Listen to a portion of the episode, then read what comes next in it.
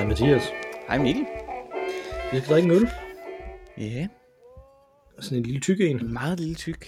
Lækker sag. Ja. Det er en belgisk øl. Den hedder Waterloo. Ja. Eller her. Waterloo, vil nogen måske sige. Men synger de ikke Waterloo? Jo, altså det har vi jo altid, det har vi jo altid gjort hjemme i min familie, fordi vi er jo gået meget op i korrekt flamsk udtale af ord. Ja. I har altid været lidt underlig. Det er jo det. Men det hedder jo Waterloo. Det hedder Waterloo. Mm. Men Waterloo er omvendt et godt ord, ikke? Altså der er sådan lidt, der er jo vandkloset er ligesom indbefattet i det ord. Ja, det er rigtigt. Ikke? Det er rigtigt. Jeg ved ikke, om der er nogen relation i øvrigt mellem Lou og... Nej, Lou, når der... Nej, på den måde, nej, det tror jeg ikke rigtigt, der er. Men altså, er det ikke Lord Wellington, der besejrer Napoleon ved Waterloo? Jo. Det er også lidt skægt, at Wellington ved Waterloo. Jo, ja. Det lyder sådan en lille ordlej. Ja, begyndelsen på sådan noget børnerim eller sådan noget. Ja, en lille limerick. Ja, og Wellington fik jo opkaldt gummistøvler efter sig. Ja. Ja. Fordi jeg tror faktisk, det var, jeg er ikke sikker på, det var den Wellington, men der var en Wellington, der opfandt gummistøvlerne, mener jeg. Okay, faktisk. Det kunne godt være sådan en ting, som man skal dobbelttjekke, inden man smider den ind i sin cocktail-chatter. Men... nej, de er vel ikke mere begavet end vores podcast. Ja, måske. Det kommer an på, hvem man drikker de her cocktails med. Det er det brygget. Det altså, men det er jo vanvittigt. Ja. Det brygget i Belgien. Ja. Og Belgique. Ja. For John Martin, står der her. Beer brewed carefully to be consumed with care. Den er også 8%. Ja. Det er en triple blond. Der er så gengæld kun 33 centiliter af den. Ja, men det er jo mere end rigeligt til en triple blond, ikke? Altså der er vi over i det helt stærke. Det er vel nærmest det stærkeste belgisk øl, man kan få af deres triple blond. Mm. Så meget spændende. Det bliver det. Ja. Det er der ingen tvivl om. Der er sådan et logo ude foran, hvor der så er Belgien, og så med de belgiske farver, og så står der 1815, og så står der Belgiums, og så i citationstegn finest beers. Ja. Det var ikke nødvendigvis godt. Nej, det er fair nok. Det kan jeg godt lide. Det er sjovt. Det er der faktisk mange, der gør. Sætter sådan random ord i citationstegn i sætninger. Ja. Er det ikke rigtigt? Jo, helt sikkert. Ja. Det er der. Jeg så sådan en, som der spurgte James Gunn, om det var en Disney executive, der havde bedt ham ændre et eller andet i en film. Nå jo, Stan Lees cameo i den første Guardians of the Galaxy film. Og der satte han Disney i citationstegn. At Disney executive, det synes jeg var virkelig mærkeligt. Det er da meget cool at gøre det på den. Ja. Det er meget mærkeligt. Det er meget underligt. Men altså, vi må antage, at dette bestemt ikke er Belgiens fineste øl. Måske den dårligste. Det var jo næsten altså. Ja. Inden vi åbner den, så vil jeg godt lige følge op på sidste uges øl. Omkring Munkebo, fordi der har Jimmy Kaspersen, som jo sendte ølen, skrevet ind til os og fortæller os, at Munkebo ganske rigtigt ligger nord for Odense i Kerteminde Kommune, men Munkebo Brewery ligger ved Odense Havn og har ikke fået lavet et lokalt bryggeri endnu, så derfor bliver det brygget et andet sted hos nogle kolleger, de arbejder sammen med. Så det er derfor, der står det brygget i Skanderborg. Okay. På dem. Så der mysteriet er løst. Og derudover så sidste gang der svarede vi jo på et spørgeskema fra Danmarks Journalisthøjskole, og en af de forskere, der sendte det ud, Aske Kammer, har svaret inde på Twitter også, at han glæder sig til at høre vores episode. Ja. Yeah. Så det... det er jo godt. Det er du lidt for legen over. Ja, det må jeg sige. Det havde jeg ikke håbet på, at han ville gøre. Ikke fordi vi spiller jo ikke deres undersøgelse til på nogen måde. Det var en god, glimrende undersøgelse. Men... Jeg tror ikke, vi var det rigtige match til den. Det er nok mere det. Jeg tror måske, vi skal være i en kontrolgruppe i stedet for. Ja. Ja. Man siger, og vores gode ven Allan over fra Superkultur, fordi jeg får det sidste feedback fra sidste gang med, der har han, som de jo indimellem har over på Superkultur, er han lidt forundret over frekvensen af, at vi er en ugenlig podcast. Ja. Han skriver, yikes mand, jeg har ikke engang formuleret mine tanker omkring sidste afsnit endnu. Afsnittet før var også rimelig heavy, kan man sige. Det var om fænomenologi. Ja, ja. Og sådan går det op og ned her i verden, ikke? Jo, lige præcis. Ligesom med Waterloo. Præcis. Og det går op og ned for Napoleon. Skal vi åbne? Lad os det. Den bobler over. Ja. Og i hvert fald på vej, synes jeg. Det var den også. Det var den. Den var hæftig på vej. Men... Skynd at tabe kapslen på gulvet, som man nok kunne høre. Og det er jo en klassiker med belgisk øl. Ja. I øvrigt.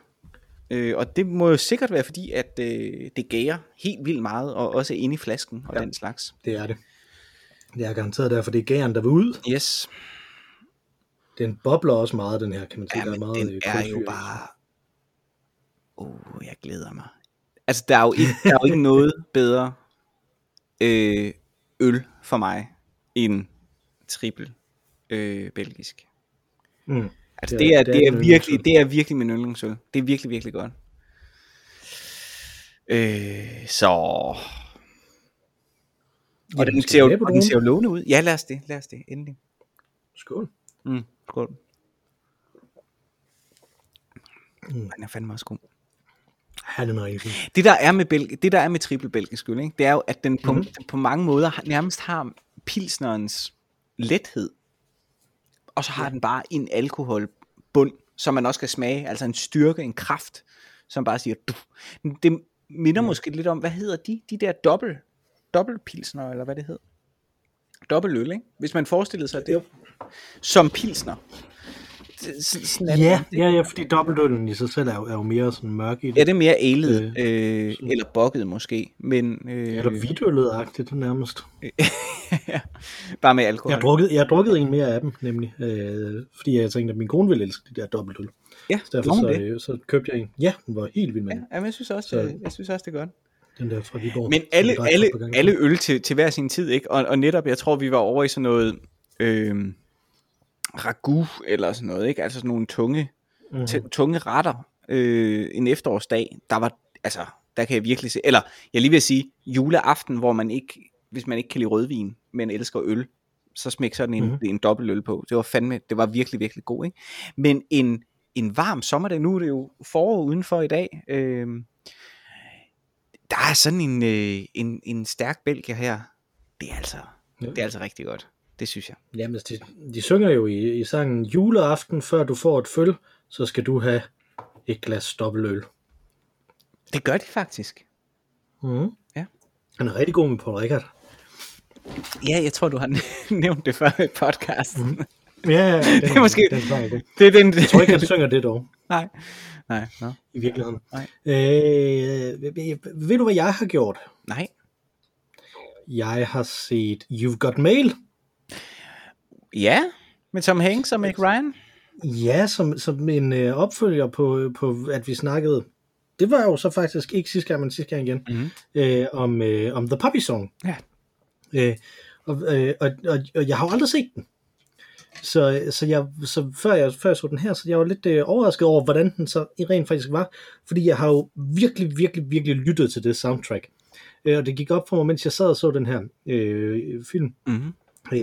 Dels så stussede jeg vredt, da der på et tidspunkt kom en sang, som ikke var med på soundtracket af en eller anden grund. Det blev jeg meget vred over. Ja. Men derudover så også, at der er på soundtracket er der sådan en The You've Got Mail Suite, som er sådan et udpluk af selve soundtrack tingene, ikke? Altså det der baggrundsmusik, om man så må sige, som der er blevet komponeret til filmen, frem for popmusik, som der er licenseret til filmen. Ja. Og det har jeg jo så også hørt, da jeg hørte det her soundtrack før, så det føltes også som om, at jeg kendte det helt vildt godt. Mm-hmm. Så det føltes som om, at jeg kendte helt vildt meget af den her film, som jeg aldrig havde set før. Også fordi, at jeg har jo set traileren til den, så jeg havde den der fornemmelse af, at Meg Ryan og Tom Hanks, de sender e-mails til hinanden, og kan godt lide hinanden online, men de hader hinanden i virkeligheden. Ja. Og jeg havde sådan en vag fornemmelse af, hvorfor de hadede hinanden. Og det fandt jeg så ud af, hvorfor de hader hinanden i den her film. Spoilers for You've Got Mail, jo selvfølgelig. Ja. Jeg tænker, det er en 20 år gammel film. Folk, de må ligesom, altså, de må have set den, ellers så klarer de sig nok. House-podcasten og se den på Viaplay, hvis I ikke, eller hvor den nu ellers er, men den er i hvert fald på Viaplay. Det var der, jeg så den. Blockbuster findes jo altså også, vil jeg lige anbefale til folk. Ja, og det fandt jeg ud af for ikke så frygtelig lang tid siden, at Blockbuster faktisk ikke er Blockbuster. Nå? Det er ikke en fortælling af Blockbuster fra gamle dage. Nå, okay. Det var Jakob Stikkelmann, der sagde det. Okay. At det ikke var en fortælling, det var bare TDC, tror jeg det er, der har købt brandet. Det er løgn, og så, er det dansk? Og så har lavet sådan en. Ja. Det er fandme godt, vil jeg sige. Altså, de har virkelig mange titler. Og jeg er bare glad for ligesom at gå på Blockbuster igen. Jeg savner stadig, at Steo-studie og TP genopstår, men det må også komme. Ja, jeg ved ikke helt, hvad man skulle bruge det til. Sådan en imod Spotify-ting, eller hvad tænker du? Det er også fordi, jeg rent personligt, nu skal vi vende tilbage til YouGot Mail lige om lidt, men som en lille parentes, jeg er rent faktisk der, hvor nu, at jeg virkelig har lyst til at købe CD'er. Og det kan jeg ikke nogen steder. Altså, der er en butik. Det var fordi, til jul lå min kone og jeg ude og lede efter en LP til min kones far i julegave. Ja. Og der er, jeg bor i Roskilde, der er en musikbutik, en LB-butik, som også har et ganske lille udvalg af CD'er. Men vi var alligevel på julegavetur i København, og fandt så en af de 2-3 steder, man ligesom kan gå hen. Der er en helt fantastisk butik, hvis du vil købe klassisk musik, som ligger i nærheden af Kongens Have. Helt fantastisk. Og sådan er der enkelte specialiserede butikker, og vi var så på Frederiksberg, hvor der var en, som var relativt bred. Den havde noget rock, men den havde en pæn stor jazz CD-samling. Og jeg har både en LP-afspiller, men alt mit jazz er primært på CD, fordi det var jo det, der var mediet, da jeg ligesom begyndte at lytte til musik, ikke? Og så blev jeg bare sådan overvældet. Jeg har virkelig, virkelig lyst til at genopdage den glæde, det var. Det er altså fedt at gå ind i en butik, ligesom at købe en bog. Det er fint nok med Mufibo og hvad det ellers hedder. Og købe en online bog, eller abonnere på et eller andet, så du kan se uendelig mange online bøger, og swipe igennem, eller endda få nogen til at læse den op for dig, og sådan noget. Sådan er det også lidt med musik. Det er utrolig nemt, at have det der fede musik liggende på forskellige playlister, på Spotify, eller hvad du nu bruger. Men det at gå ind i en butik, og lede efter X titel på en CD, og så finde den, og så opdage, gud, lige ved siden af, der står den der, og så er det der den der, og der er den der. Det er jo helt fantastisk. Altså den glæde. Ej, jeg har brugt så mange timer i Steo-studie, og hvad der i Vejle, hvor jeg kommer fra, hed Byttecentralen, som var sådan, man afleverede sine ting, og så fik man noget igen, og man kunne også gå ind og købe og sådan noget. Fantastisk video, film, altså VHS-film, DVD'er, CD'er. Fantastiske ting. Og det var netop det samme som det du oplevede ved, tror jeg, at gå på biblioteket og låne soundtracks. Det der med at man kastede sig ud på dybt vand. Der var en masse serendipitet involveret i det. Man fik også købt en masse lort, men det gode var at det kostede trods alt ikke mere end, altså måske få 3 ting for i Steo-studie for 50 kroner en gang imellem. Og noget af det var lort, men noget af det var også bare guld, og det savner jeg. Det er den måde at forbruge musik på, altså at stille sig til rådighed for musikken på, den har jeg ikke oplevet i mange, mange år. Så jeg vil gerne købe CD'er. Ja, det var det, jeg ville sige. Tilbage til You Got Mail. Det var en lang parentes. Men det er jo relevant for You Got Mail, fordi at You Got Mail handler jo netop om noget, der ligner det. Med den her udvikling, som i sidste ende har resulteret i, at vi ikke kan købe noget nogen steder mere. Og det her, det er jo så, at Meg Ryan, hun fra sin mor har arvet en børnebogs en børnebogsbutik, som hedder Shop Around the Corner, Tom Hanks, han hedder Mr. Fox, tror jeg. Jeg kan ikke huske han. Joe Fox, tror jeg, han hedder. Okay. Mm-hmm. Hvorfor skulle han hedde andet end Joe? Når Tom Hanks ikke hedder Tom, så må han hedde Joe, ikke? Jo. Altså, det er de ting. Han er også Joe og vulkanen og sådan noget, ikke? Altså, Tom Hanks har et Joe-ansigt. Han er Joe. Meget Joe. Han er meget Joe. Han kunne godt være Joe, ja. Han kunne godt være Joe. Joe Hanks. Anyway, han har sådan et imperie, som der opbygger kæmpestore bogbutikker i stedet for. Som er sådan nogle, hvor man kan gå ind og så købe til discount og sådan noget, ikke? Og de åbner sådan en branch over på den anden side af vejen, og udkonkurrerer så hende her, Meg Ryans corner shop around the corner. Ja, og det er det, som filmen så ligesom handler om, som der er i det. Men det prøver hun selvfølgelig at bekæmpe frem og tilbage, at de mødes sådan, fordi at de bor i den samme del af New York, så de går forbi hinanden ret tit, og så mødes de til sådan nogle fester, hvor de skiller hinanden ud og sådan noget, og så de møder ligesom hinanden nogle gange i løbet af filmen, og så begynder hun så at bekæmpe det, og det gør hun ved at samle nogle folk til en protest, sådan noget aktivisme, og hun får sin kæreste, som er spillet af Greg Kinnear, okay. Som har et job, hvor han skriver klummer i en eller anden New Yorker avis, og får ham til at skrive en klummer om, hvor fantastisk det er med den her gamle butik, i stedet for den her nye butik, som gør, at han så også kommer på tv og snakker omkring det og sådan noget, så der kommer sådan, det bliver sådan en folkesag, ja. Omkring det. Og i løbet af alt det her, så søger hun også hjælp over internettet med sin affære, sin cyberspace affære, som jo også er Tom Hanks.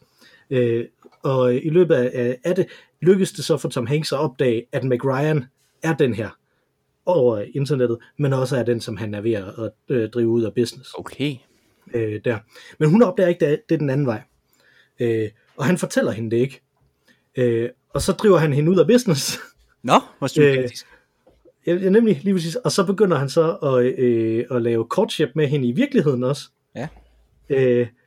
Og aftaler så, at han skal mødes med hende, sådan at Cyber-Tom skal mødes med Meg i virkeligheden. Hvor han så op til, at det møde, det kommer, som han jo ved kommer, så forsøger han så, som i virkeligheden, at forføre hende, og få hende til at blive kærester med ham. Ja, der. Det er meget 90-agtigt, er det ikke? Ekstremt 90'erne, jeg tror omkring fra 2000 eller sådan ja. Her. 90'erne strækker sig også fra 95 til 2005. Så. Og det vil hun ikke, være kæreste med ham, fordi hun skal hen og mødes med den her cyber dude i stedet for. Mm-hmm. Og så siger han, åh, det er også frygteligt, det er bare fordi du ikke kan tilgive mig, fordi at jeg har driven you out of business, ja. Og fjernet, altså taget den her bookshop, som du har arvet fra din mor fra dig, ikke? Altså. Ja. Så går han sit vej, og så går hun hen til der, hvor hun skal møde Cybertom, og så kommer rigtig Tom derhen, ja.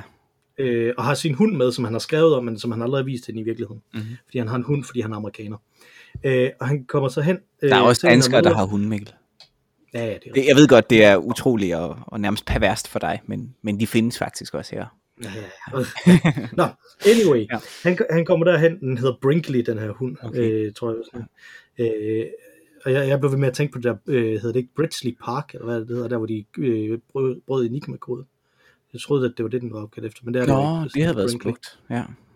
Nå, anyway, han kommer derhen og mødes med hende, og så tænker man, hvad sker der nu? Hun giver ham en lussing. Ja, nemlig ikke, altså, eller siger, hvad fanden, du et fucking røvhul, ja. At du ikke har sagt de her ting til mig, ja.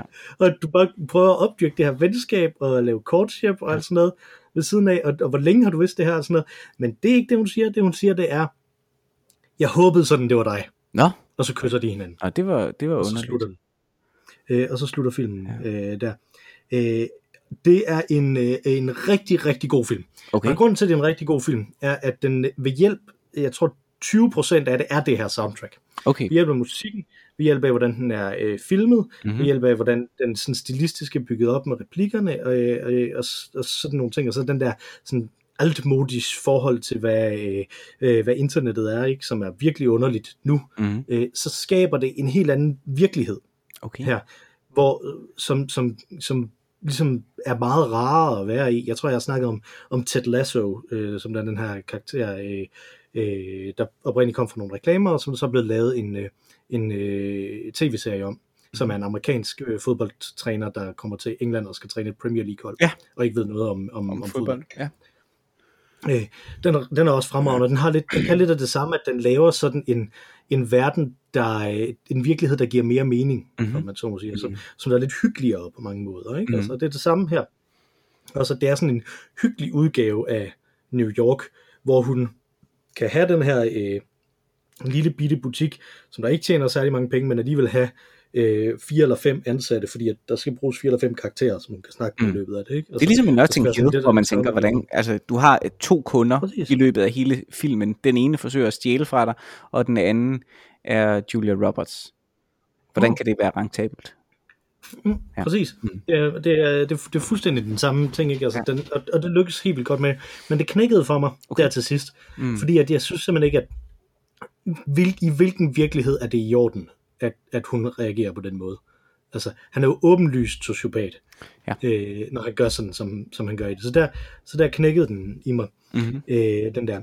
Så alt det her er en vej ind, hvor jeg fortæller, at jeg tænkte over det her, med at den skabte noget, en verden, som der ikke gav mening, men jeg er jo ligeglad med, at den verden ikke rigtig gav mening, fordi den var rar at være i, indtil så kom den her ene ting, den her ene beslutning, som jeg bare ikke kunne, jeg kunne ikke se, hvorfor en kvinde, som der var independent og alt sådan noget her, ville gøre de her ting i forhold til ham. Fordi at hun er ikke på den måde et offer, der er ikke rigtig nogen psykologisk. Den forsøger ikke at forklare det jo, fordi det er jo bare en lykkelig slutning for den her film, ikke? Og det kunne jeg ikke, rigtig se, men ellers så havde jeg ikke noget som helst problem med det. Og så har jeg læst, en bog, som jeg tror, du skal læse også, som hedder Computers as Theater. Ja, du nævnte den sidste gang, Ja, som jeg har nævnt før, som jeg tror, du skal læse også, som er en af de sådan, tidlige interaktionsdesign-guruer, som arbejdede for Atari og sådan noget, Brenda Laurel, som der udlægger Aristoteles til at prøve at forklare, hvordan human-computer interaction fungerer. Ah, derfor. Derfor teatret i titlen. Ja, det er præcis. Og hun, hun har nogle forskellige grader, som er i teater og sådan noget, i teatervidenskab. Så meget, meget interessant på den måde, ikke? Og hun skrev deri også om repræsentation og om mimesis. Og sammenholdt med min oplevelse der med You've Got Mail, så gik det op for mig, at jeg tror ikke på, at mimesis eksisterer. Okay. Hvad vil det sige? Jeg tror ikke på, at repræsentation eksisterer. Jeg tror ikke på, at når der er den her verden, som der bliver lavet af det her New York, som er hyggeligt på den her måde, tror jeg ikke er en repræsentation af New York. Jeg tror, det er en udvidelse af virkeligheden, der refererer til noget andet af virkeligheden, men ikke en repræsentation af noget i virkeligheden.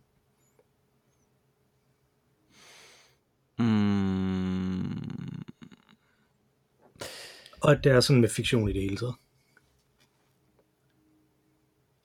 Det er en udvidelse af... det er du nødt til at gentage. Det er jeg ikke sikker på, at jeg forstår, hvad du mener. Men altså, tanken med mimesis er, at det repræsenterer noget i virkeligheden, men er mindre virkeligt end virkeligheden. Ikke? Nej, sådan ser jeg det ikke. Tanken med mimesis er, at det er en spejling af virkeligheden. Det vil sige, det er lige præcis ikke virkeligheden, men det gengiver virkeligheden.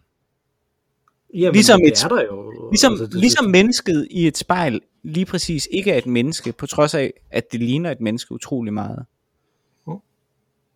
Men det er der jo. Altså, jeg kan pege på de skuespillere, som der er i gang med at lave mimesis. Ja, men det er på et andet niveau. Det gør det jo alt for at skjule det niveau. Det interessante er jo selvfølgelig at påpege det niveau.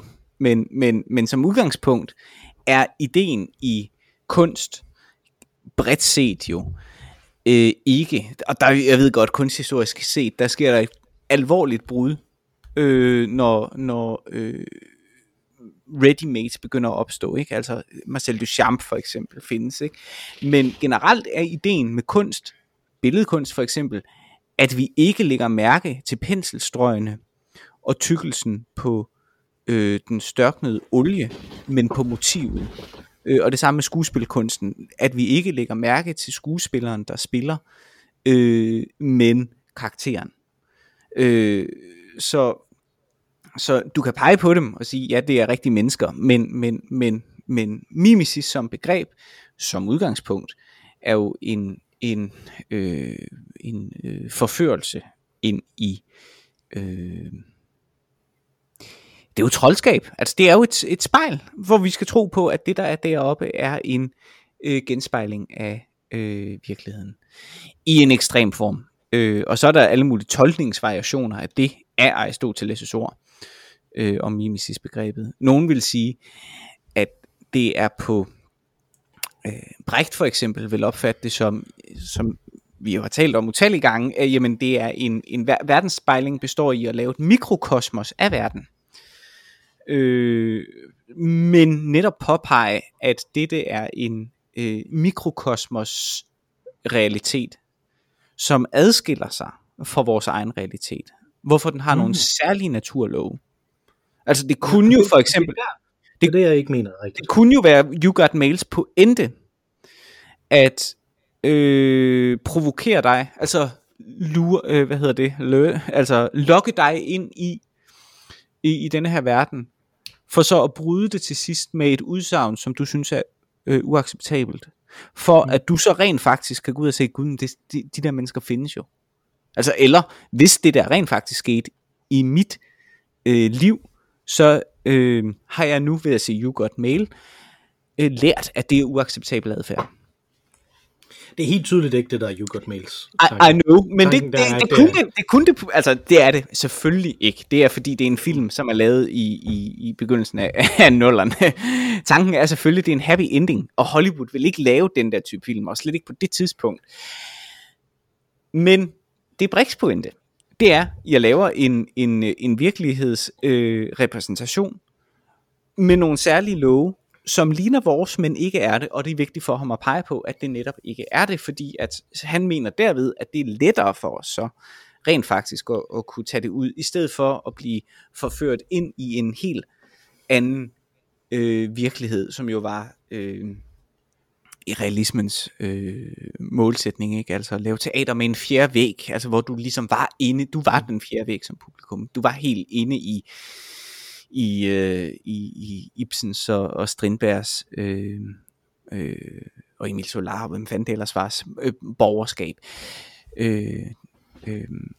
Og det ville Brecht jo gerne bryde med. Men fælles for dem alle var det jo at lave en repræsentation, altså lave en gengivelse af en virkelig verden, som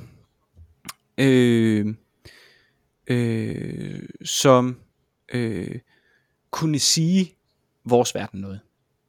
Ja, og det er det jeg siger. Jeg tror ikke på, at det er sådan det fungerer.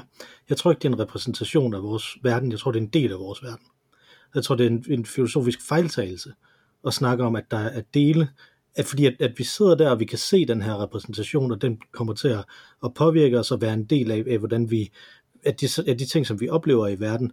Og jeg tror ikke, jeg tror det filosofisk er en blindgyde, simpelthen en aristotelisk blindgyde det her, for den sags skyld platonisk, Platon gør det samme, blindgyde at sige, jamen der er noget her i verden, som der er mindre virkeligt, end det andet virkelige, der er i verden. Og det er meget smukt. Det er jeg faktisk sådan set enig med dig i, i den forstand, at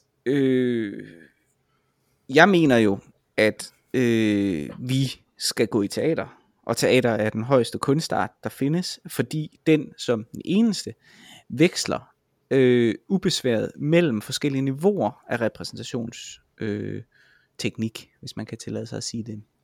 Nemlig det ene niveau, at du har artefakter, symboler, objekter, konkrete ting, som foregiver at være noget andet. Kroppe, lys, for eksempel. Men som også samtidig er konkret. Altså som er til stede i verden. Og det kan man ikke komme udenom. Så på den side er jeg sådan set enig med dig. Og det kan du lade mere eller mindre, hvis du vil det. Altså som iscenesætter et givet værk. Sådan er film imidlertid ikke. Film er ikke et levende medie. Det du ser er ikke Meg Ryan. Det du ser er en pixelering af Meg Ryan, som lægger krop til en fiktiv karakter. Ja, men det er jo forskel. Man kan stadig ikke se, hvorfor det ikke også bare er en del af virkeligheden. Fordi den person ikke findes. Den udgave af et menneske, som tilfældigvis ligner Meg Ryan, findes jo ikke. Og du kan ikke interagere med den person. Du kan ikke skrive til den person. Du kan ikke slå den. Det kan du da. Hvis du er i teater, så kan du rejse dig op og gå op og slå skuespilleren i hovedet. Jeg er fuldstændig rigtig, men jeg kan jo ikke interagere. Altså Mette Frederiksen findes, men jeg kan ikke interagere med Mette Frederiksen, fordi hun sidder i København. Så kan du tage til København? Jamen jeg kunne da også tage hen og finde Meg Ryan i virkeligheden. Ja, men Mette Frederiksen er Mette Frederiksen. Du kan godt interagere med Meg Ryan, men du kan ikke interagere med, jeg ved ikke hvad hun hedder, lad os sige hun hedder Kate, rollen i You've Got Mail. Det gør hun sikkert. Ja. Hun er en rolle, der vil hedde Kate. Jeg kan faktisk ikke huske, hvad hun hedder. Kate og Joe, det giver god mening, synes jeg. Ja, ja. Det kan du lige præcis ikke. Men der, hvor at det bliver virkelig interessant, eller virkelig peberet, og jeg elsker, at du bringer det her på banen, for jeg har beskæftiget mig en hel del med noget af det, overfladisk vil jeg sige, men alligevel en hel del i mit speciale, fordi det handlede om konkretisme, altså netop det konkrete, det iscenesatte konkrete i teater, og derfor beskæftigede jeg mig selvfølgelig en del med det, og også inden for på et filosofisk niveau, og der er jo nogen, der vil sige, jamen alt er jo repræsentation. Hvornår har vi en ærlig fremtræden i verden? Hvornår er vi faktisk fuldkommen frie? Og det der, mener jeg det er, har en provokerende statement, at i øjeblikket mellem liv og død, når vi kaster os ud fra en klippe og svæver i luften, kun der er vi ikke en repræsentation af os selv. Ellers er vi hele tiden en repræsentation. Der findes ikke noget præsens. Der er ikke adgang til vores inderste væsen eller væren. Fordi at vores tilstedevær her i verden hovedsageligt består af en korrespondance mellem folks indtryk af os og hvad vi afsender. Og det er repræsentation. Eller også er det ikke. Eller også findes repræsentation ikke. Måske er det bare virkelighed. Og det er min pointe, at det er blindgyden, man går ind i, fordi man ender i at sige, at alt er repræsentation, og vi har svært ved at komme ind til det essentielle, når det der i virkeligheden er at det, som man skyder sig selv i foden med, ved at antage mimesis eksisterer, det er, at man tror, at der er noget, der er virkeligt, og noget, der ikke er virkeligt i virkeligheden, men det hele er virkeligt. Det er min pointe. Det kan man godt. Og hvis vi skal tilbage til Kate i You've Got Mail, ja. I hvilken forstand er hun virkelig? Mm-hmm. Fordi hun er jo virkelig. Hun figuren findes jo. Ja, ja. Forstår på den måde, at fiktion er jo virkelig. Meg Ryan, skuespilleren Meg Ryan har tænkt over den her figur, da hun skulle spille den her figur. Ja. Instruktøren og forfatteren Dora Ephron har tænkt over den her figur, da hun skrev og instruerede den her film. Mm-hmm. Ikke? Mm-hmm. Altså, og setdesignerne har tænkt over den her figur. Så hun findes jo som en ting, der er inde i folks hoveder. Ja. Som en fiktion, der er inde i folks hoveder. Hvorfor er det mindre virkeligt end ting, som der er fysiske? Og de ting, som vi kan pege på. Altså, det, at jeg ikke fysisk kan rejse derhen, hvorfor er det mindre virkeligt, end at jeg kunne tænke på den her figur og forestille mig, hvordan den figur vil reagere på, hvad det er, jeg gør? Jeg synes effekten af det, eller hvad skal man sige, hvad der sker hos dig personligt, er lige så virkeligt. Det er ret smukt. Det er ligesom at have en drøm, som sætter sig lige så dybt i en som en faktisk oplevelse. Men jeg synes samtidig, det er jo en spejset filosofisk diskussion det her, ikke? Fordi hvordan kan vi være sikre på, noget er virkeligt? Ikke? Hvad er det, der gør det? Det ved jeg ikke. Det, vil jeg det er min pointe. Det, vil jeg jo, at det kan vi ikke være sikre på. Så derfor må vi antage, det hele er virkeligt. Nej, fordi der er alligevel nogle ting, som vi kan gøre med de ting, som vi... Nu vil jeg faktisk bruge gåseøjne her. De ting, som vi beslutter, er virkelige i gåseøjne. Altså for eksempel, foran mig har jeg en lille tyk ølflaske, som der er noget øl i, som jeg vil hælde over i mit glas. Det kan jeg interagere med. Altså, jeg kan rent faktisk interagere med det. Fysisk. Jeg kan have en drøm, selvfølgelig, hvor jeg føler det samme. Men i det øjeblik, drømmen slutter, vil jeg ikke længere kunne interagere med drømmeflasken. Lige så vel, jeg kan føle, at jeg interagerer med Meg Ryan, og særligt, hvis det var en mere sofistikeret film, lad os sige et kunstværk, som havde en eller anden slags interaktion indbygget i sig, ville jeg kunne interagere med kunstværket på en primitiv kommunikations i en primitiv kommunikationsvej. Men i det øjeblik, at værket stopper, har jeg ikke længere mulighed for det. Det er ikke det samme som, at de elementer, der fandtes i værket, er virkelige. Og det er heller ikke det samme som, at det aftryk, som værket gav på mig, ikke er virkeligt. Og med de elementer, så mener jeg, Meg Ryan er stadig virkelig. Og det aftryk, det er mindet om det, eller det traume, eller den glæde, eller hvad det nu måtte være, jeg oplevede, er jo virkelig hos mig.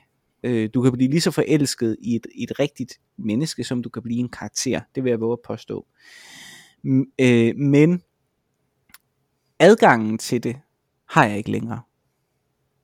Og det vil være det samme som at sige, at en død person stadig lever. Den vender vi lige tilbage til. Okay. Det var en god afsluttende pointe.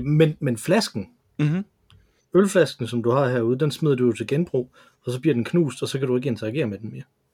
Hvorfor er det ikke det samme som tankerne, som fornemmelsen af en fiktiv karakter, som du langsomt glemmer? Altså det er jo ikke det, at du kan røre ved en flaske, og du kan hælde det op i et glas, gør det vel ikke mere virkeligt, end når du vågner om natten, og har stresstanker om, hvad du burde gøre ude på dit arbejde, men du ikke kan gøre det lige nu, og det holder dig vågen, og du føler dig dybt ulykkelig. Det er jo også virkeligt. Det er ikke, altså. Og de forsvinder jo også, de ting. Mm. Altså, entropi gælder for hele virkeligheden.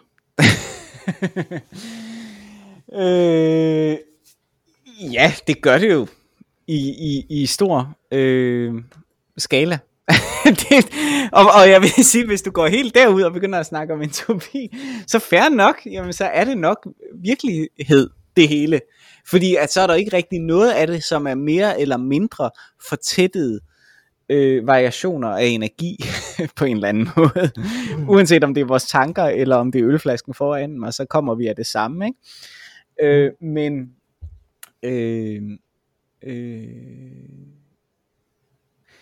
Ja, jeg mener nu egentlig bare figuren entropi, at alting forgår. Nå, okay.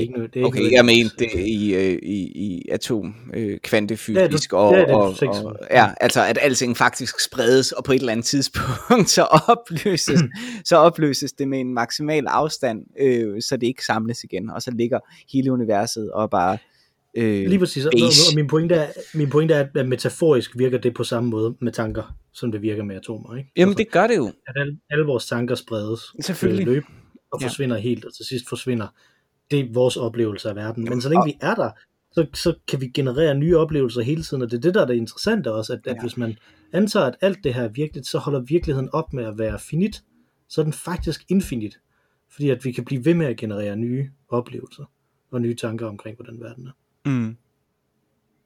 Det farlige ved det der, vil jeg sige. Jeg kan godt følge det et langt stykke hen ad vejen, og det rigtig gode kunstværk stiller også den mulighed til rådighed. Altså, at den faktisk kan lave et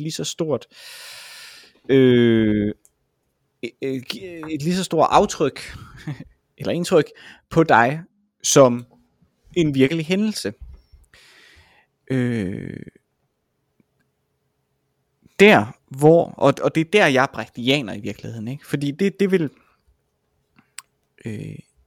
det vil Ibsen sikkert stræbe efter.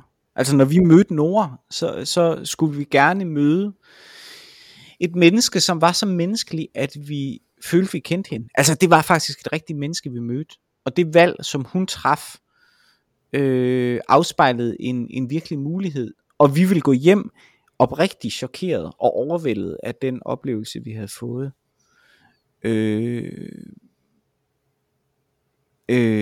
Nu beskriver Brecht jo selvfølgelig, hvad han kalder en ikke-aristotelisk dramaturgi. Men nogle af begreberne er ikke desto mindre det samme. Han benytter, tror jeg, ikke begrebet mimesis, som jo blandt andet kommer fra Aristoteles, men alligevel jo, at der er en spejling mellem virkelighed og kunsten. Men hans pointe er netop at fremstille det som mulighed for at kunne ændre noget i den virkelige virkelighed. Og den tanke tiltaler mig bare. Altså opgøret med mimesis, altså hvad skal man sige, mimesis stiller sig til rådighed for, at vi kan identificere, at det er en spejling, for at det ikke er virkelighed, sådan at vi kan reflektere over vores egen virkelighed. Og det du siger, vil fjerne den mulighed, og det vil jeg være ked af. Det er fair nok, at man siger, at jeg vil lige så gerne leve et online liv, eller et liv, hvor jeg sover hele tiden, fordi at jeg bedre kan lide min drømme end min hverdag, mine vågne timer, eller et liv, hvor at jeg hele dagen lang ser You Got Mail, fordi at jeg er forelsket i Meg Ryan, eller hvad du nu vil. Jeg vil gerne, eller Tom Hanks. Eller hunden, ja. Jeg vil gerne bruge mit liv på fiktionen. Det synes jeg, det må folk sådan set selv om. Men jeg mener ikke desto mindre, at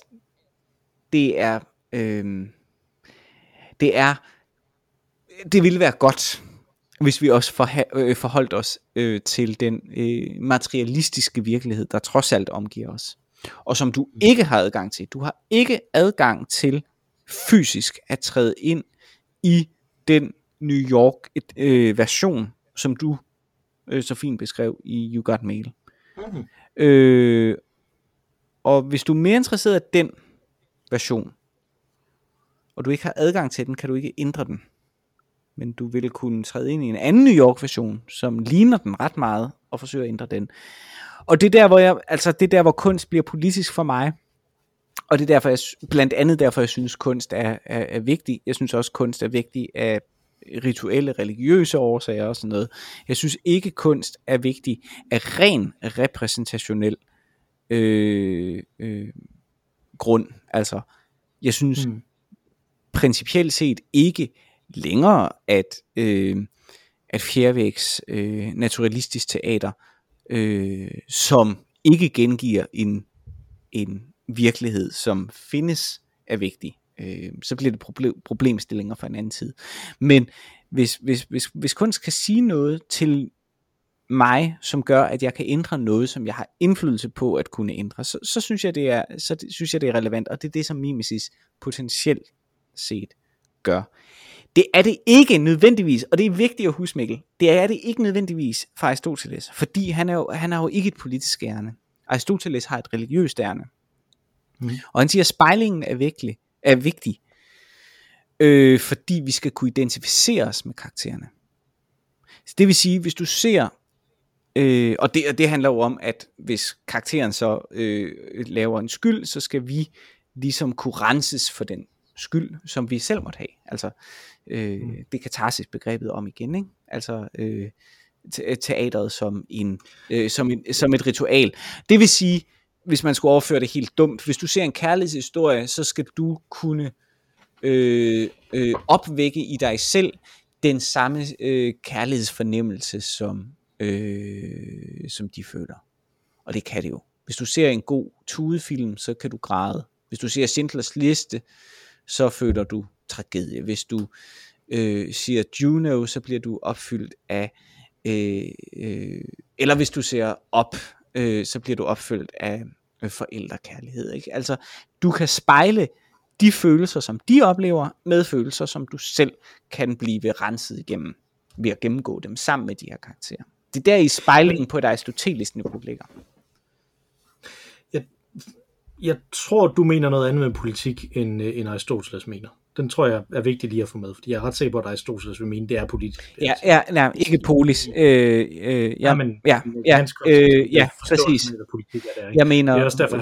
er derfor, han kan lide mimesis, og Platon ikke kan lide mimesis, fordi de er enige om, at der er et politisk overbygning til det, som bare handler, for dem er politik også moral og dyd og karakteropbygning og at man forstår sig selv mere og sådan noget, ikke? Altså, den tror jeg idehistorikeren I må lige blive for. Ja, men det er fair nok. Jeg mener politik som i samfunds- og omvæltende instans i virkeligheden. Det er ikke præcis, det er en postmarxistisk tankegang. Det er slet ikke det, han er ude i at beskæftige sig med. Nej, det kan jeg slet ikke forstå, den tanke. Nej. Hvorfor ville man det? Nej. Jamen, den giver bare ikke nogen mening, den der ting. Så den tror jeg er vigtig. Jeg synes også, det er nogle rigtig gode pointe, du har med. Vi er desværre ved at løbe lidt tør for tid, så jeg tror måske, at jeg vil prøve at artikulere, hvorfor jeg synes, det er fedt det her også, af andre årsager. Mm-hmm. Yeah. Og det er, at hvis jeg kan sige, at der ikke er nogen af den her mimesis, der ikke er noget af det her repræsentation, på den måde, og hvad i øvrigt godtager, at der ikke på den måde er en forskel på virkeligheden. Altså, der er ikke noget, der er mere virkeligt end andet. Det er det, der er min pointe, ikke? Altså, at mine forestillinger om min interaktion med fiktion, mine tanker er lige så virkelige som den her øl, der står foran mig, som alt muligt andet. Altså, at forstået ud fra den tankegang, at virkeligheden er det, der gør sig gældende. Mm-hmm. At det er det, som der ligesom har en indflydelse på mig, og på min oplevelse af at være i verden, ikke? Altså, hvis man kan nedbryde den, så slipper man uden om så mange problemer, blandt andet mine egne problemer, som jeg har snakket om før her i podcasten, ikke? Altså det her med, hvor overbevist jeg er om, at jeg har ekstremt, at jeg ikke kan bevise, at andre mennesker eksisterer, ikke? Mm. Altså, det er jeg fuldstændig komplet overbevist om, hvis man tager sådan en idé om, der er en materialistisk virkelighed, og der er en sindsmæssig virkelighed, ikke? Altså en mental virkelighed. Hvis man tager den, så er jeg fuldstændig overbevist om, det kan ikke lade sig gøre for mig at vide, at andre eksisterer. Men hvis man siger, at det hele er det samme, så er jeg også det samme. Så er jeg det samme som Kate, og jeg er det samme som Meg Ryan, og jeg er det samme som dig, og jeg er det samme som ølflasken, og jeg er det samme som bilerne, der kører ude på gaden. Og alle de her ting er den samme ting, fordi det alt sammen er virkelighed. Og det løser problemet. Lidt på samme måde, som vi snakkede om med Schopenhauer, som der mente, at den måde, man løste problemet, det var, at alting var mentalt. Og den måde, som mange moderne filosofer, som der tager udgangspunkt i fysikken og i biologien og den slags, prøver at løse det ved at sige, at alt er materielt, hvor min pointe der er at sige, jamen der er ingen forskel. Mm. Jeg synes det, altså jeg er helt ærlig, jeg synes det er meget interessant. Jeg har ikke stødt på nogen, der har tænkt det, tror jeg.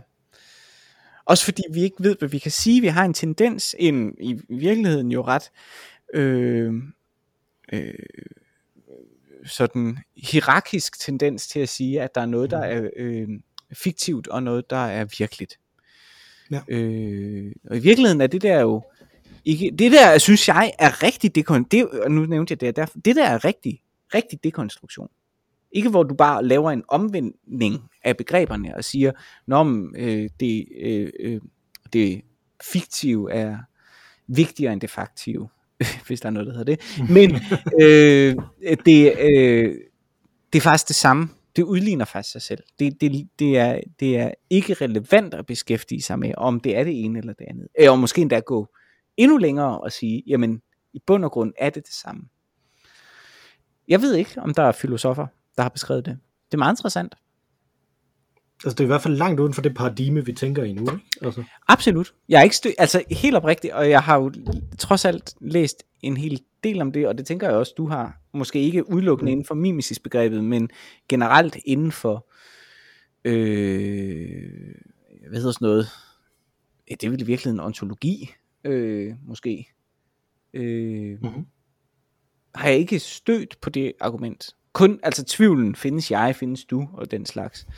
Men ikke nogen, der sådan sagde, det er sådan set lige meget, fordi i bund og grund findes vi alle sammen i det øjeblik, at vi talesætter, at det findes. Ikke? Mm. Men jeg synes, at det du pegede på før med døden, det er den store udfordring for det. Kan man, og det kan jeg ikke nå på den tid, vi har, og det tror jeg, det er jeg heller ikke sikker på, jeg har en idé om, hvordan jeg skulle gøre, men kan man argumentere for, at det, at nogen er døde, ikke er en større omvæltning, end at de er fiktive, eller at de bor i København? Mm. Ikke? Altså, det må være det, der er prøven på den her. Men er det ikke et at give det videre til vores jo utroligt kloge lyttere? Mm-hmm. Ja, det synes et jeg. Et spørgsmål ud til æteren, for jeg synes, det er værd at teste, og jeg er sikker på, hvis der er nogen, der gad, kunne vi sikkert få et gevaldigt godt follow-up afsnit ud af det her, tænker jeg. Det kunne jeg godt tænke, også fordi at jeg argumenterer meget kraftigt for det her, ikke? Men jeg er ikke overbevist selv endnu.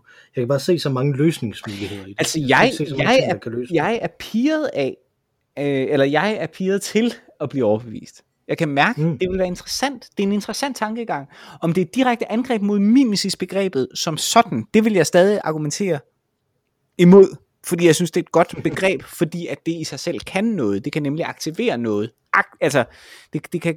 Det kan aktivere noget i os, som kan, ligesom tvinge os til handling. Eller, det kan noget, som teoretisk begreb hos Aristoteles. Så det, at kunsten stiller sig selv til rådighed som spejling, synes jeg er fint nok. Men det er ikke helt det samme som, selvom jeg startede med at sige, at spejlbilledet ikke er det samme som mig, så er det ikke helt det samme som at acceptere, at selve kunstværket ikke er virkeligt. Ideen om, altså sætningen fiktion er virkelig, er jo ret udbredt op igennem det 20. århundrede, så der er masser af gods i det der, som er interessant at dykke ned i. Jeg tror ikke, den her er uddebatteret, Mikkel. Det kan jeg mærke. Nej, det er den ikke. Det er den absolut ikke. Jeg tror, vi begge to skal tænke mere over den der i os. Og jeg synes, man kan sige, måske det ikke er et angreb på mimesis, men det er måske et angreb på ideen om at mimesis som et metafysisk begreb, og så flytte det ned i et håndværksmæssigt sammenhæng i stedet for. Det tænker du vil være tilfreds med. Ja, som redskab i virkeligheden. Ja. Lige præcis. Udover det, vi lige har snakket om, har du så lavet noget uproduktivt i den her uge? Ja, men det var jo fantastisk snak. Jamen, jeg er faktisk stødt på en sang, og det er så sjældent, det sker, synes jeg. Så jeg er nødt til at nævne det. Det er jo ikke noget, som jeg... Det er jo serendipitet. Det er jo ikke noget, som jeg ledte efter.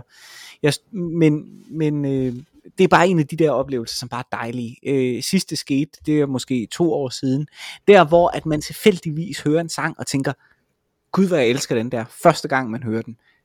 Det er pisse interessant det der. Og sådan havde jeg det i går, stødte jeg på den her sang, som åbenbart er en meme og blevet vildt kendt, totalt ukendt sang fra år 2000, som hedder For the Damaged Coda. Jeg ved ikke om du kender den, men den er blevet kendt nu, fordi den har været med i et Rick and Morty show, og er en sang, som er skrevet, udgivet i år 2000, og skrevet af det her band, der åbenbart hedder The Blonde Redhead. Og det var interessant at møde noget, som lyder fuldstændig som noget, jeg burde have elsket fra år 2000. Altså, hvor man tænker, hvor har det været? Jeg lyttede til Radiohead, Radioheads og Kashmir og den slags, og det er bare sådan, det er jo det. Hvorfor kendte jeg ikke det her? Og det var bare smukt og interessant, tilfældigt, at møde noget, som man tænker, jeg har kendt altid, og blive overrasket på den måde. Sådan noget med, det er ikke noget, jeg kan ikke sige, det skal I gå ud og gøre, fordi det er serendipitet, det er noget, der sker, men når det sker, så nyd det. Det er jo fantastisk. Det var min ting. Ja. Jeg tror, at sidste gang, jeg havde den, det er en virkelig sådan ekstrem popsang, den der hedder Hey Eugene. Hvis du kender den, hørte jeg tilfældigvis i en tøjbutik for 5 år siden eller sådan noget. Ja. Vi er virkelig, virkelig tilfredse med. Ja, og det der med, at man sådan, det er fedt det der. Det har jeg lyst til lige at gå hjem og tjekke ud. Ja. Og det er fandme sjældent, man har den oplevelse nu om dagen. Så det var fedt. Ja. Min uproduktive ting bunder i, at en af historiens store ironier, at der er to store interessante figurer i verdenshistorien, i den britiske verdenshistorie endda, som hedder Francis Bacon. Mm-hmm. Og jeg har altid været mest fokuseret på Francis Bacon tilbage fra Shakespeares tid, eller lige før Shakespeares tid, fordi at det ligesom er der mit hoved er typisk. Men der er også maleren fra det 20. århundrede, Francis Bacon, mm-hmm. Som jeg læste en artikel om i London Review of Books, mm-hmm. Og der blev der beskrevet et af hans mesterværker. Der er et par forskellige, som der blev udråbt til hans mesterværk, og det her, det hedder Study After Velázquez's Portrait of Pope Innocent the 10th, som jeg så fandt frem, og simpelthen sad og stirrede på det i en halv times tid. Jeg fandt en kopi af det frem på nettet, og sad simpelthen bare og kiggede på det i en halv times tid. Og først sådan tænkte jeg, det her, jeg kan se, hvor det her, det har haft en indflydelse på nogle af de superheltetegneserier, jeg har læst, og sådan noget, ikke? Hvordan de er tegnet og sådan noget, i slutningen af det 20. århundrede, ikke? Men lige snart, det var ikke så bare sidde og stirre på det, altså det var virkelig, det var meget fascinerende. Men og meget produktivt. Det er spøgelsespæven, ikke? Eller hvad? Jo. Det er sindssygt. Det er også et fantastisk, sindssygt, fuldstændig. Hvor han står, hvor han sidder og skriger. Altså. Ja, det er sindssygt billede. Altså, det er helt vildt. Det er så spooky. Så find det. Ja, absolut. Stiger på det i en halv times tid. Altså, så sover I ikke om natten. Jeg, det var nemlig lige præcis det, jeg tænkte, det her, det er så godt, og det vil jeg sætte som baggrund på min computer. Ej. Og så satte jeg det op, og så tænkte jeg, indimellem, så bruger mine børn min computer. Nej, det går simpelthen ikke. Ah, det er hæftigt. Altså, det er vildere en munk, synes jeg. Ja. Men jeg har integreret det i noget undervisningsmateriale under navnet Surprise Pope, som jeg har siddet og lavet i dag. Ja. Fedt. Det er fantastisk. Så det er se det. Lidt spændende. Ja. Det find det, og man kan faktisk godt se det på en computerpixel, på en computerskærm også. Mm. Det har også en effekt. Men nu er det jo så mit mål, når man engang kan rejse igen, at jeg vil se det i virkeligheden. For det har jeg aldrig gjort. Og hvor er det? Det er sikkert i Bilbao eller sådan et eller andet. Det er i Iowa. Det hænger i Des Moines. Seriøst? Der kommer du. Så nu skal du til Iowa? Ja, på et eller andet tidspunkt i mit liv. Forhåbentlig lever jeg i hvert fald 15 år mere. Så. Okay. Har du fået drukket din øl? Ikke endnu, nej. Men jeg mangler lige en chat. Den tager jeg nu. Den var god, og jeg blev munter og udfordret intellektuelt. Så alt er godt. Jeg er glad. Jamen, det var dejligt. Waterloo. Det kunne have været mit Waterloo og bekæmpe mimesis, men nu mødte jeg en sympatisk sjæl til det i stedet for. Et andet sympatisk sjæl er jo vores tredje medlem, som jeg vil introducere lige om lidt. Men jeg vil lige nævne, at man jo meget gerne må skrive ind, hvad man synes om den her tåbelige ontologiske teori, vi har udrullet her, og på ologavl@gmail.com, eller eventuelt tweete til os på @ologavl, hvis man tænker, det er sgu ikke mere end et tweet værd, så kan man godt gøre det. Og det er ikke fordi tweets er, der er bare mindre tekst, ikke? Det er det, jeg mener. Og god filosofi er vel virkelig kort og præcis. Det vil nogen mene, men så er der jo alle tyskerne. Ja, det er det. Så der er det. Men vores tredje medlem og bedste medlem er ikke en tysker, men den amerikanske fantastiske sangerinde Ma Rainey, som sang os ind. Nu hvor hun synger os ud. Take it away, Ma Rainey. Tak for denne gang, Mathias. Tak for denne gang, Mikkel.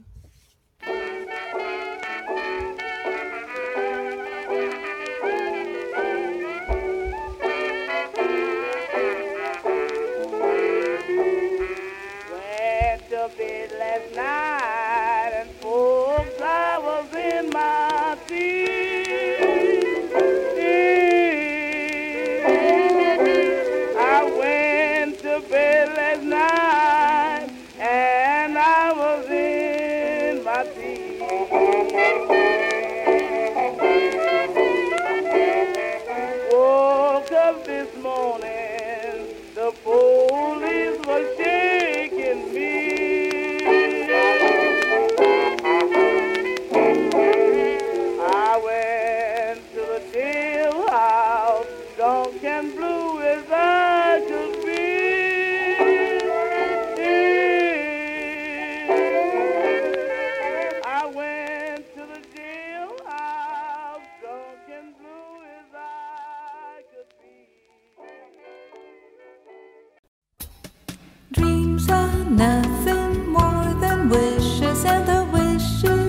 just a dream that dreams do come true. La la la la. If only I could have a puppy, I'd call myself so very lucky, just to have some company, to share a cup of tea with me. I take my puppy everywhere. La la la la, I wouldn't care. We would stay away from crowds, the signs that say no dogs allowed. We, I know he'd never bite me.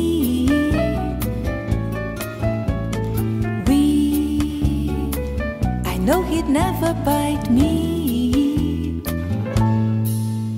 Ja.